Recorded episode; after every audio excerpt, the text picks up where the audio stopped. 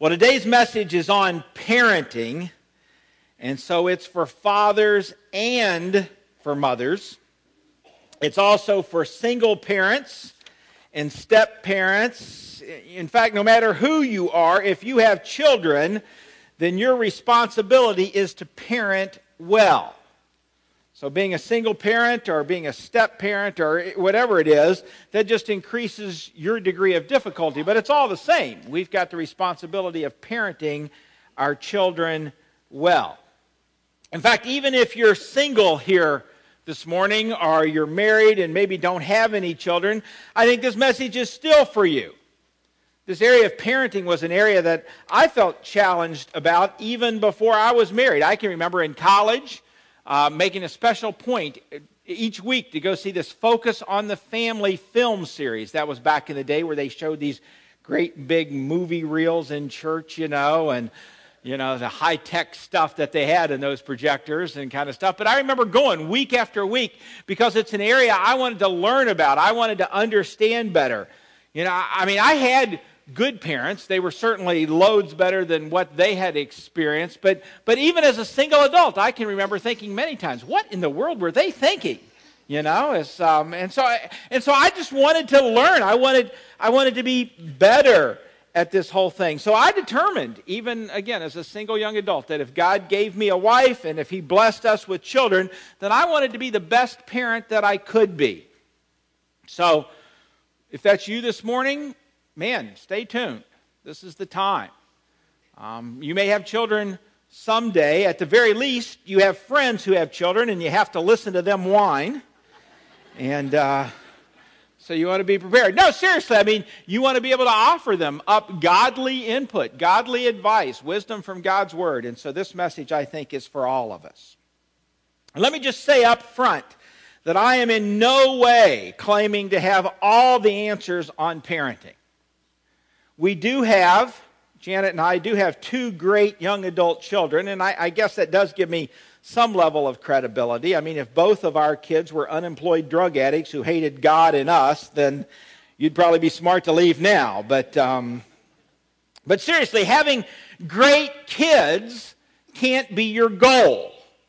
I mean, certainly it's what we desire. There's nothing wrong with that. But there's too many things about the outcome or the results, those kinds of things that are just out of our control. So, our goal has to be to parent our children in a way that truly pleases God. That's the goal. To be the best parent, whether that's step parent or whatever it is, to be the best parent that we possibly can be. To get the focus off of us to get the focus off of the results, the behaviors, to get the focus off of all of those things, and instead to get the focus on pleasing God by the way that we strive to parent our children. That's what it's about. But the problem with parenting is that it isn't an exact science, is it? I mean, it's filled with judgment calls and decisions and all of those different things.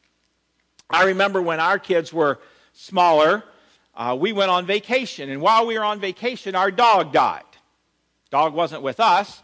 We had some friends who were keeping our dog when our dog died. And it was friends that we had watched their boys many times. And I reminded them that we had always given them back to them alive. but while we were gone, they were watching our dog and the dog died. It wasn't their fault. The dog just, you know, gave up.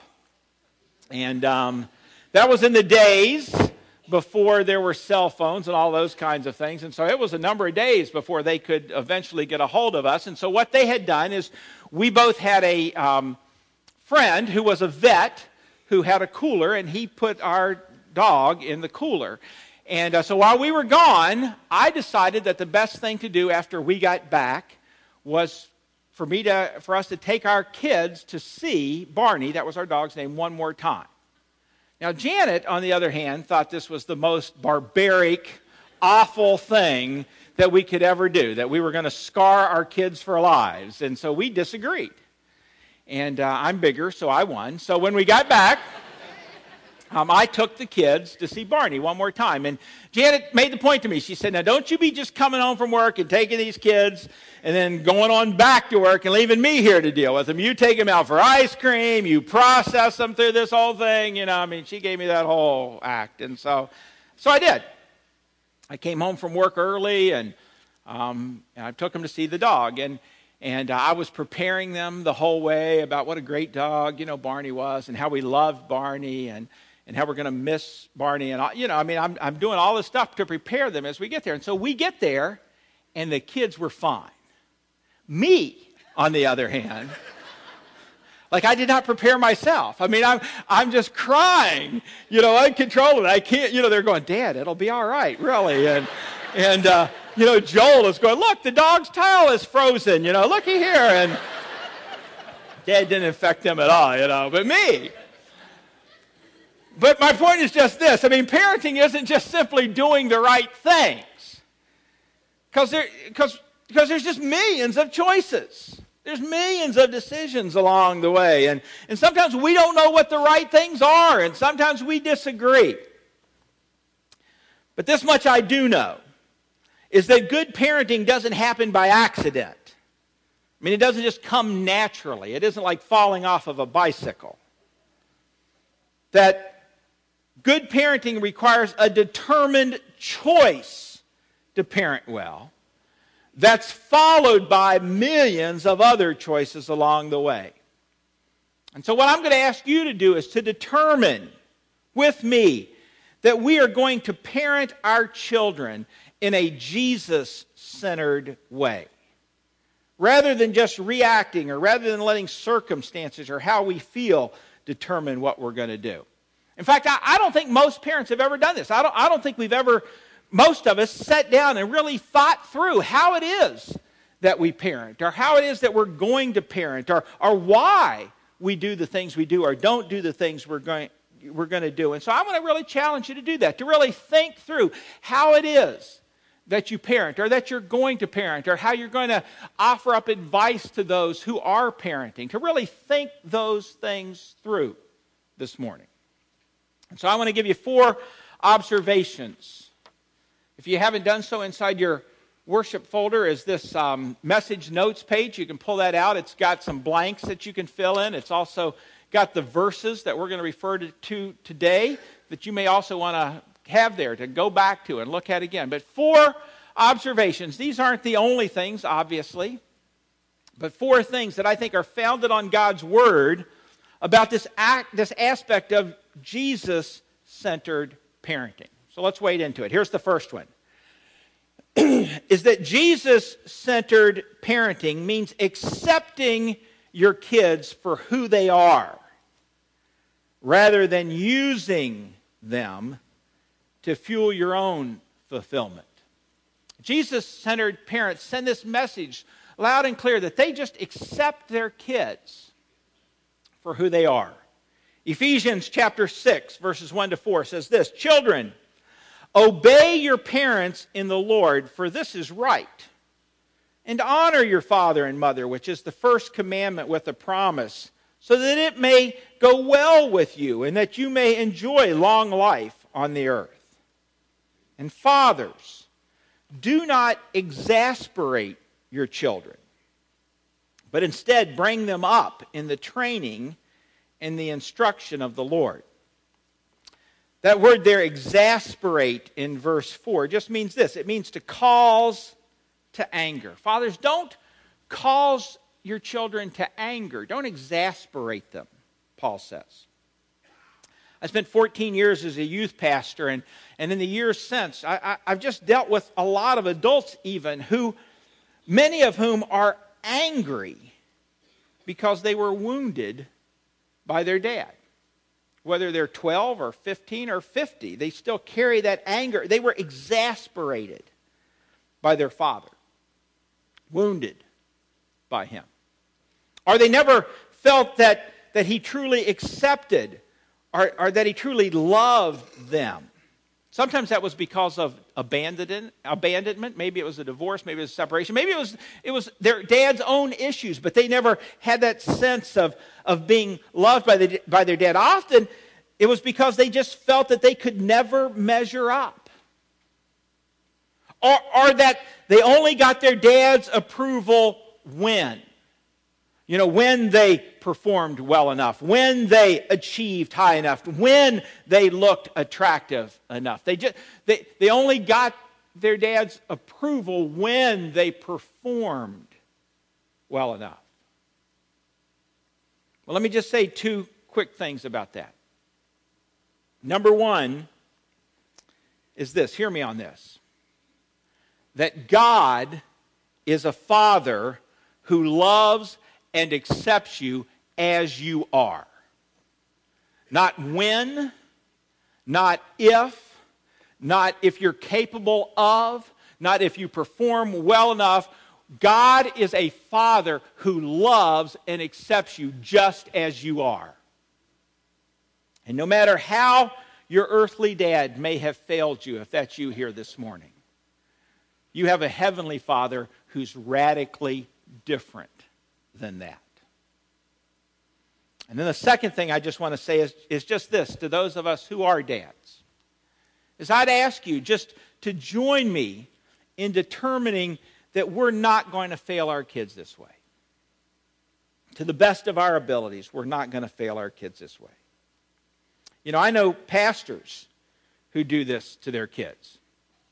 And they send the message to their kids that, that somehow it's their job to make them look pastorly. You know, we told our kids early on and often that if anybody ever comes up to them and says, "Hey, you shouldn't be doing this because you're a pastor's kid," or "I can't believe that's this is what's happening with you," or that you know you should be doing. If anybody ever says any of that stuff, that I want them to tell them that their dad said for them to stick it in their ear. That's what I told them. Because it wasn't their job to make me look like a pastor. That, that really had nothing to do with it. And, and we let our kids know very clearly that we did the things we did in our home because we love Jesus. And that it wouldn't be any different if, if, we, if I was a plumber or a teacher or anything else. That we were Jesus lovers. That's why we did the things that we did. And let's be honest, accepting our kids and communicating that message is not only an issue for fathers, right? Issue for mothers too. Soccer moms and hockey moms can be the worst. And so Janet and I determined that we were not going to let our kids' athletic performance or their grades or anything else fuel our self image. You know, my parents were, were great at this. When I was, um, when I was 10 years old in fourth grade, it used to be back then that uh, fourth graders nationally took this standardized test. Do you remember that? Those of you are old enough? Everybody in the, everybody in the country took this test in fourth grade. And um, one day, my parents got a call to come down to the school. It was an evening. And uh, they set up an appointment for my parents to come down. And I, I, I didn't know. I mean, I was a pretty compliant kid, and I, I didn't think I had done anything, and I didn't know what was going on. And and uh, I remember just being on my edge t- till they came home. And, and the minute, when as soon as they were at the door coming home, I, I said to them, "What do they want? What was it about?" And you know, they were downplaying. Oh, it was nothing. It was no big deal. And I just knew it had to be something. I said, "Come on, it had to be something. What was it?" My dad said, "They said you were the fourth dumbest kid in the country." I'm not sure that was my dad's, you know, shining moment right there, but. Um,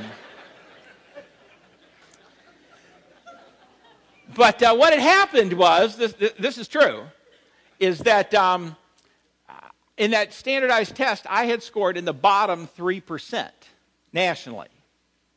Now, for years, I really did think I was like, you know, number four. I mean, you know, there were like three who had done worse than me. I would read, like, in the paper, like, of some axe murderer my age, and I would think, I wonder if that was one of those other three guys. I... so, at least there were more than three that did worse than me on that. But, um, but on, this, is, this is true. You know, grades were never an issue with my parents. And, and, and never did that, they, they never sent any message that ever reflected on them. And, and truthfully, I was always a chronic underachiever in school. And, but my, my parents were so good that they didn't somehow communicate any message like that, that, that somehow my performance impacted them in any way. They were great at that. And so, one of the greatest gifts I think that we can give our kids is this sense that they are special just for who they are without having to make us somehow feel better by their grades or their athletic achievements or their personality or their behavior or anything else. Jesus centered parents send that message loud and clear that they just love and accept their kids for who they are. Here's the second thing is that Jesus centered parenting involves spending time on our kids. I mean, it's easier to spend money, right? But what our kids really need, what they need most, is our time and our energy. Hyrum Smith tells a story of, of challenging parents to prioritize spending time with their kids.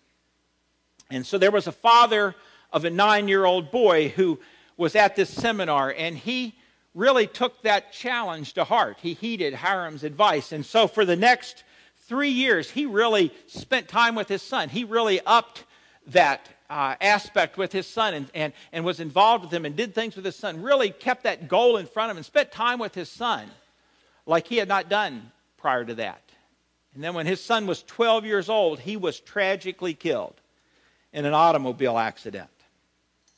And after that, he wrote to Hyrum, and here's what he said in the note. he said, Of all the many emotions that I've felt since the death of my son, one of them hasn't been guilt. Thank you for challenging me to spend time with my son. And I got to be honest. You know, too often my kids got what was left over. You know, after my list of things that I thought was so important. Or they got what was left of my creator, creative energy after I had given my best to ministry. Or they got what was left of my focus after I'd given my best to my job. I understand. We, we have jobs, we have responsibilities, we have things. I, this isn't about being perfect here. None of us bats a thousand. But that reality that our kids need our time, and so I work at it, I strive at it, I, I, I, I, I, do all that I can to, to make sure that I'm spending time with and on my kids. Deuteronomy chapter 6, verses 6 to 9. Listen to what it says. It says, These commandments that I give you today are to be on your hearts. Impress them on your children. Talk about them when you sit at home, and when you walk along the road, and when you lie down, and when you get up. And tie them as symbols on your hands, and bind them on your foreheads, and write them on the door frames of your houses and on your gates. You see, the opportunity to influence our kids comes from time together. It takes time to sit at home with them and to walk along the road with them and to lie down with them and to get up with them. All those things that he talks about there in Deuteronomy chapter 6. It takes time. And something I discovered is that quality time is just an accident that happens in the middle of quantity of time. Isn't that right? And so Jesus centered parents know that. And we spend time on our kids. Here's another one, number three, is that Jesus centered parents are most concerned about their children's character and heart. That's what we're most concerned about is their character and their heart, not their behavior. See, it's not just a matter of getting them to act right, not their achievements, not their comfort. That what we care most about is their heart, their character. Proverbs chapter 22, verse 15. If there's one verse that as a parent we would do well to learn, it's this one. It says this folly, or, or the word there could be translated foolishness is bound up in the heart of a child, but the rod of discipline will drive it far away. The picture here is, is this, this, this aspect of foolishness. It's, it's wrapped all around our children's hearts. And the picture is like, you know, have you seen a, a tree where there's like vines growing up around it and, and they're, they're so tightly there that they literally are biting into the bark? Can you picture that? That's the picture here that, that this, this foolishness is wrapped all around our child's heart. It's biting into it, it's, it's, it's there. It's what, it, it's what happens to all of our children naturally. We're all born that way. But the problem is that left to its own, foolish children turn into foolish adults.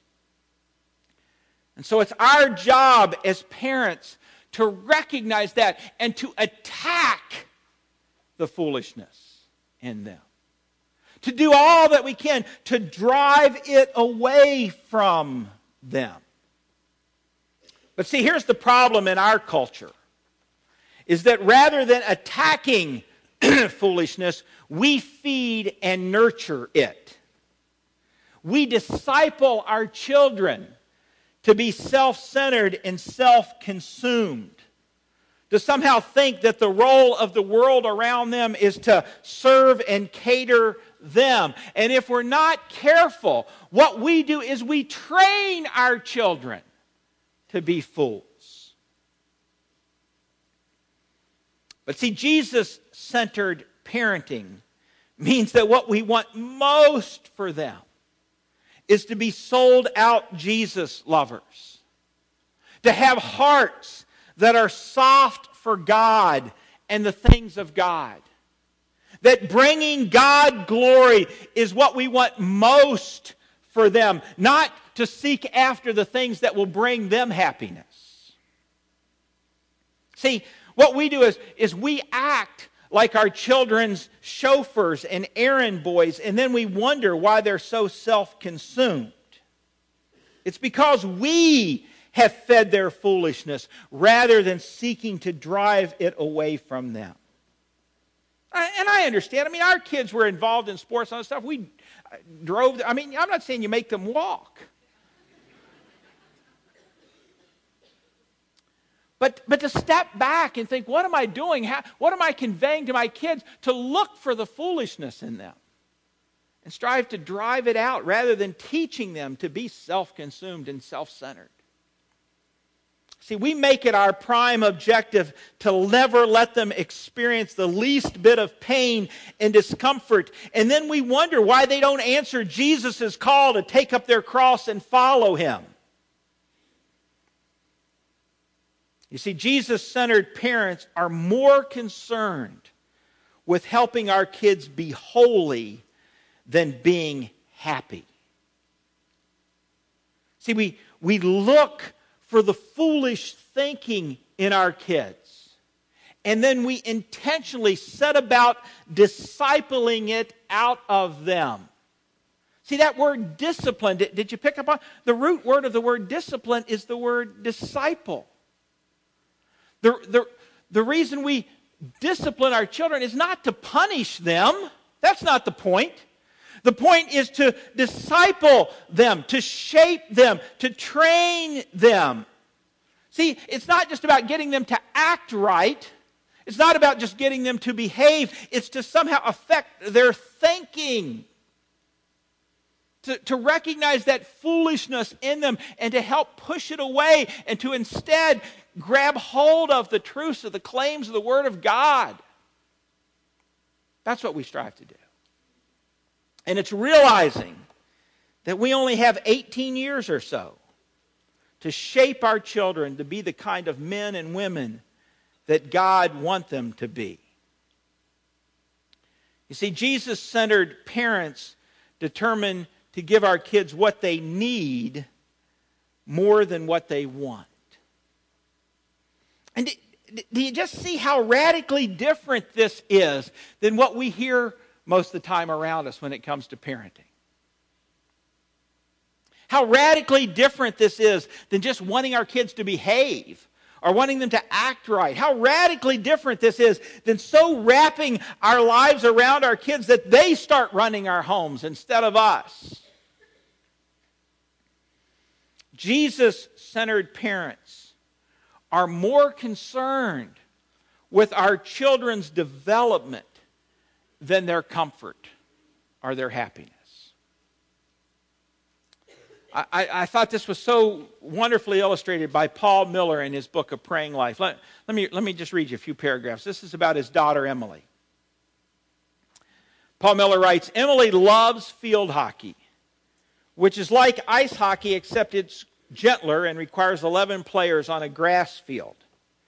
Her school had a superb, well coached program.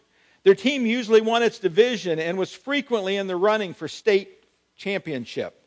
The coach was excellent, although Emily thought the coach played favorites. In that year, she and her friend were not the favorites. And occasionally, Emily set out the entire game. Another parent heard about the bench warming and while chatting with me at the local gym said, Isn't that unbelievable what the coach is doing? Doesn't that make you really mad? And I replied, Actually, no. We're thankful that Emily has this low level suffering while she's still on our watch. It's a wonderful opportunity for her to grow in faith.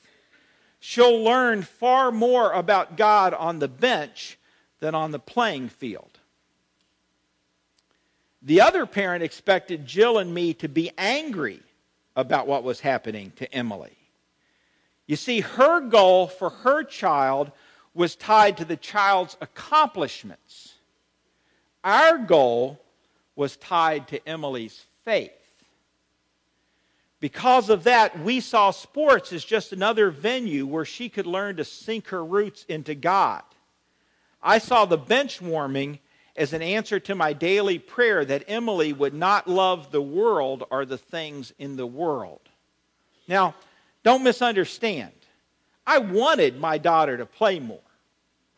It stung when I glanced over from the bleachers to see her on the bench.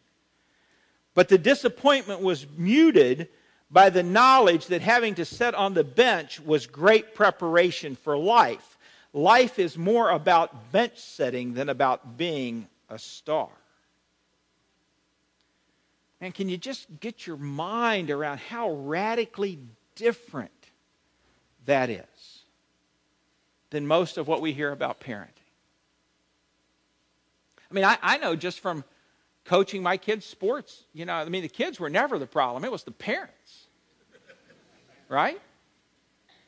Who had all of their things tied up in their kids' achievements, in their kids' performance. But you see, Jesus centered parents care most about their kids' character and their hearts. That's what matters most. See, it's kind of a defense offense thing. Defense, we, we strive to, to, drive, to recognize and to drive out the foolishness. And then offensively, back to Deuteronomy 6, we, we strive to impress upon them the things of God. Not, not rules, not legalism, but the things of, of following and seeking after God and His ways. Because what we're most concerned about is their hearts. Well, here's one more. Number four. Jesus centered parents also know that show and tell is the only way to teach our kids. That modeling is really the only way to instruct our children. That if you want your kids to believe something, then you show that you believe it. That if you want your kids to have certain values, then you live by those values. You know, I didn't put this in your notes, but I'd encourage you this week to go back and read again Genesis 22. You know, that's the story about where, I, where Abraham offers up Isaac. I think it's one of the most compelling stories in the Bible. It's also one of the most disturbing, don't you think? But so often I've, I've read that story, and, and I, I, I think that's what we most of the time do. We think through it from Abraham's perspective. And what an awful thing. Here's this son whom he loves, and God asks him to be willing to offer him up and to literally take him and plunge the knife into him. I mean, just, and, and we relate to it from Abraham's perspective. But this week, when you read it again, I want you to try to think it through from, I, from Isaac's perspective. You see, Isaac knew that his dad loved him. I mean, you, you, you read the Genesis story, you, you can't miss that. This was the son whom he longed for, that he prayed for, that God gave them. He was the apple of his dad's eye. That, that, that comes clear through the story. He knew that. But you know what he also knew? He knew that his dad loved God more because he showed it in Genesis 22. Isaac knew that his dad obeyed God even when it was, it was the hardest thing that he could imagine doing. That he listened, he, he knew that his dad did the hard things that God asked for. You know how he knew that? Because his dad lived it out in front of him, right there in Genesis chapter 22. And parents, listen, the best thing that we can do for our kids is to live out what we believe so clearly in front of them that they can't miss it. Now, I'm not, I'm not talking about perfectionism. I mean, kids don't need perfect parents, they don't need perfection. What they need to see is authenticity. They need to see passion and sincerity and genuineness and humility. I mean, none of us bats a thousand. Come on. I mean, it, if you get a hit in baseball 30% of the time, you're in the Hall of Fame. I mean, career 300 hitters are in the Hall of Fame, right? It's not perfection. Our kids don't need to see perfection, they just need to see authenticity. They need to see the real things. They need to see us mess up and get back and work hard at doing the right thing again because we so much want to obey God. We so much want, even despite the fact that we fail and and, and don't, that we get back up and we go at it again and we do the hard things. They, that's what kids need to see. And so let me just ask all of us what is it that you are modeling for your kids? I mean, what kind of attitudes are you modeling? I mean, you gripe about everything? Or do you show graciousness and forgiveness and compassion? What are you modeling? I mean, do they see you show the love of Christ for other people? I mean, do they see you pray? I'm not talking about having a big pageant and you making a big show of it. Do they just see that, that when you face things that you turn to God? Really, that's who you turn to first is to God. Is that what they see? Do they see you read the scriptures? Again, not that you, you know, make a big deal and ring a bell and, you know, open the Bible there. That, yeah, I mean, do they, do they just see that God's word is something that you really are striving to get into you so that you can live by? Do they see that? Do they see you reaching out and building relationships with your unsaved neighbors? Do they see you doing the hard things out of sheer obedience to Christ? Not perfection but genuine, authentic, humble, sincere efforts to follow hard after God. Because you see, show and tell is really the only way that we teach our children. Jesus centered parents know that. Man, parenting isn't for cowards, is it? It's hard work and it's a journey not a sprint, it's a, it's a marathon, not a quick run. But do you see how radically different Jesus centered parenting is from what we hear in the world around us? And so, my challenge to all of us is let's make up our mind. Let's determine it. Again, it, it, it's, it's, it's one choice followed by millions of others, but let's decide on the front end that to the best of my ability, I want to do it God's way. And you know, if what you're feeling now is guilt or, are, are uh, then all of that's from someplace else. That's not from God. This isn't about guilt. And, and, in fact, and you need to know this too. You can do all the right things, and your kids can still make wrong choices. You know that, don't you? It's not about the results. It's not about the behavior. It's about being able to stand before God and say, God, I want to do this well for your glory. To the best of my ability, I want to, to, to work hard and intentionally. I, I determined to do so with your help. God, help me do that so that you get the glory of that. Let's determine to do that. Can we do that, parents? So let me pray for all of us. Would you pray with me?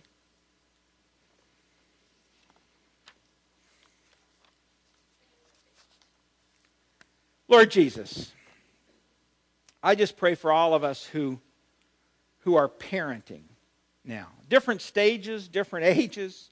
Some of us just on the front end with little ones like what we saw here this morning, all these beautiful little children, many of them, and some of us with kids, you know, along the way, some of us with kids that are practically grown, some of us with grown kids now, and some of us with all scattered to the mix. Some of us, Jesus, who don't even have children yet, but will one day. Some of us who may never have children, but we get to take on that role of being godly aunts and uncles and friends and mentors. Some of us who thought we were done parenting, now we find ourselves with these grandchildren. God, help us to parent well. For your glory. For your glory, Jesus. Help us to love these children and to, to get that message through to them. That we value, that we cherish them. Help us to be able to communicate that message to our kids. Help us to to recognize the foolish thinking in them and to work intentionally, purposefully at, at seeking to drive it out of our kids. Lord, help us to do the things to strive to make our kids holy than, rather than just striving to make them happy. And I pray that we would do so, God, all for your glory. For it's in your wonderful name that we pray and we worship you now. Amen. Amen.